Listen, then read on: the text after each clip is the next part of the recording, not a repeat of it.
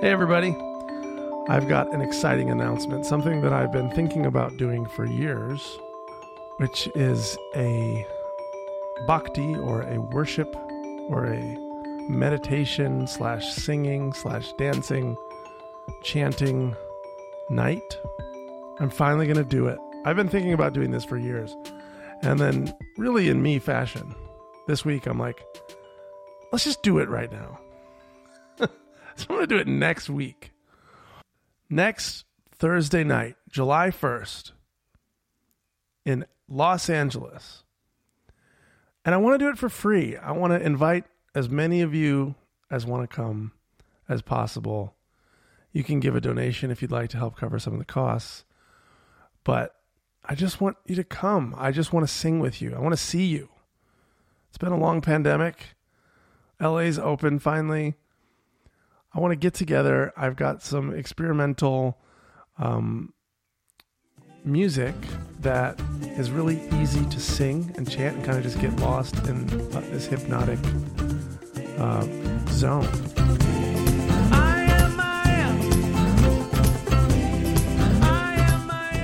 That right there that you're hearing is one of the songs that I'm working on that we'll be singing. But there'll be singing and there'll be some meditation. We can dance a little bit. It's in this beautiful yoga studio in LA.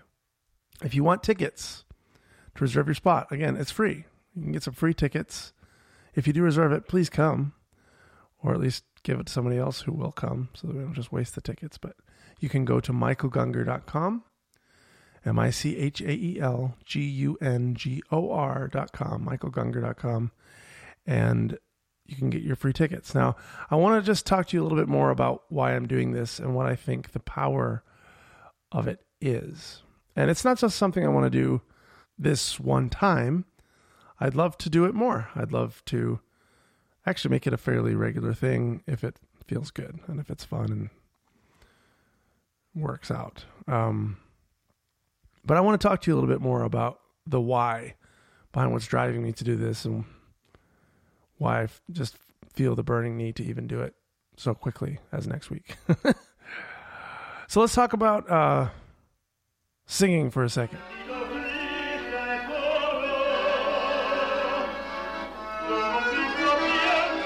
First of all, did you know that singing is good for you? it really is. It's been shown to relieve stress. It's been shown to stimulate the immune system. Uh, it actually can increase your pain threshold as as singing causes your body to release endorphins. Um, it can improve your lung function. It can help develop a sense of connection to your body, to to other people, to the divine. It can, I mean, in people with dementia, it can actually enhance your memory. I don't know how many people are listening to this with dementia, but if that's you, you know, take a little, sing a little tune, hum a little tune, write it down so you remember. is that is that bad to say? Dementia jokes or dementia jokes not cool? Uh, it, singing it can also help with grief. It can help people's mental health and mood. And you know, it's been a pandemic, so some of us could probably use some singing. There's actually lots of other benefits as well. This is just, I'm just pointing out the fact singing is good for you, it's healthy. There's a reason that every culture sings together. And we have a lot of people who are sort of ex Christians that are around the liturgist world, or or maybe current Christians, but at least have some sort of uh, angst with church as it is typically done. And a lot of people don't go to church anymore. And one of the things we often hear from people who don't go to church anymore that they miss the most. It's it's never like, you know what I really miss? That that 10 minute talk in the middle of the service about why you need to give more money to the church. I've never heard anybody miss that. Uh, I don't even, most people I don't hear miss like somebody going on and on about what they think about the Bible from a pulpit. Uh, but what I do hear people say that they miss, and what I miss as well about church, is singing together. Oh, isn't it great to sing together? And but what do we sing? I mean, you can go to concerts, and if you know the band's music well enough, that's and that's great. It's powerful and beautiful to go to a concert and to sing some band's music together. But there's also this element of singing spiritual songs together, singing specifically names of God together. As the great Indian saint Anandamayi Ma said, Take it from me, repetition of his name makes everything possible. She also said, All names given to God have the same power. You can reach your destination by taking any name you like. The more intense your sadhana or practice, the quicker you reach Him. There's something about the names of God, chanting the names of God, singing the names of God, that mystics through the centuries, through all different kinds of traditions and religions, have known has power. Even in the Bible, you see the psalmists talking about the name of God, the salvation that's in the name. Yeshua taught that where your attention is, there your heart will be. And there's something about when we put our attention, it's not just like a magical incantation. It's not it's not merely the sounds of the words. It's putting our attention on a name that we give the ineffable, infinite mystery from which we all are held in in this moment.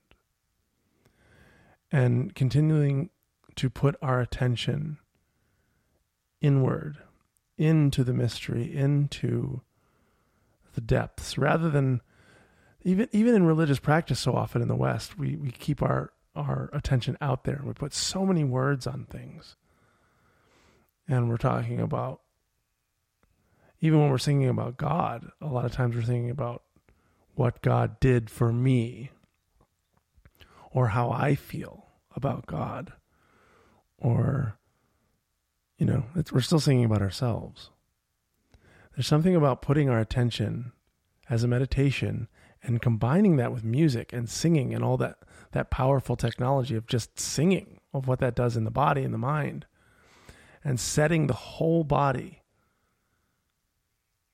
in orienting it to God, to mystery, to the all. That is powerful. And I think a lot of us that experienced power in church, even though there may have been other things going on and things that we had to detox from later, uh, that maybe diluted some of the beautiful devotional or bhakti, as they call it in Indian traditions, um, love yoga, union, that the act of love and worship and devotion. Many of you know that that experience can be incredibly powerful and transformative.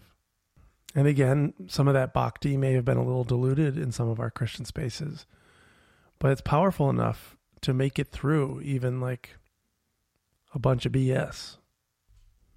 But I've been wondering for years is there ways that we could sort of experience that the juice that so many of us loved in church, that bhakti, that devotion, that worship, without some of that extra topping of BS. you know what I mean? Like, can could we have some of more of the bhakti and a little less of the homophobia, please? Could we? can I just turn the dial? Be like, can I get a little bit more of that love of God, uh, and and chanting and singing and moving my body within this space where we're all together, loving each other and ourselves and God, and maybe a little less um, shame. How does that sound? Sounds good to me. But how do you do it? Uh, there's this devotional practice in Hinduism in India called kirtan, and it's basically worship. It involves singing and chanting, and and when I first experienced it, it reminded me a lot of church growing up, actually. And if any of you have experienced kirtan, you know it can be beautiful, uh, especially for those of us being able to sing words that aren't so triggering. uh, but then there's the other side of that, which is that what are these words exactly? And, you know, not all of us know Sanskrit. And not all of us have taken the time or have the ability to memorize all 40 verses of the Hanuman Chalisa. Uh, and so even in kirtan, there's sometimes the text goes on and on, and there's all of this, you know, even some of the chants, it's like, you know, I'll chant these 16 bars and then you repeat. And you're like, wait, what? What? what does any of this mean? What's happening?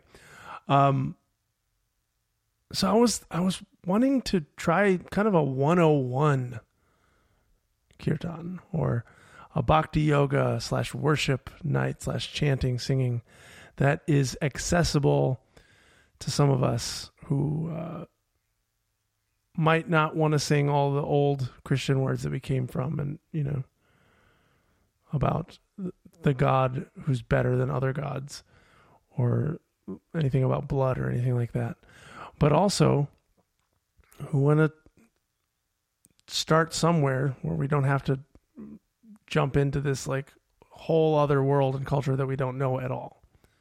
So this night's going to be kind of really basic stuff, like one or two words chanting a name of God, maybe the word yes for a while, just kind of an affirmation of this moment and what is. And I found that sometimes just chanting as as simple as it can be can really help you get into more of a hypnotic kind of trancy zone with it where you don't have to have your memory working so hard, you don't have to have your meaning making working so hard and you can just kind of sink into the experience. So that's the plan. We're going to make some music, sing some very simple things, get our bodies involved, be together intentionally. Because I really think when that happens, again to quote Jesus, Yeshua, when two or more are gathered in my name. And that might be triggering for some of you to hear. We're not coming uh, as the imperial army of Christians. when two or more people come together for the purpose of union, yoga, for the purpose of of connection, of sacrament, of worship, to commune together spiritually. There I am. There is the I amness. There is that spirit that connects and manifests in and as all things clearly and profoundly experienced.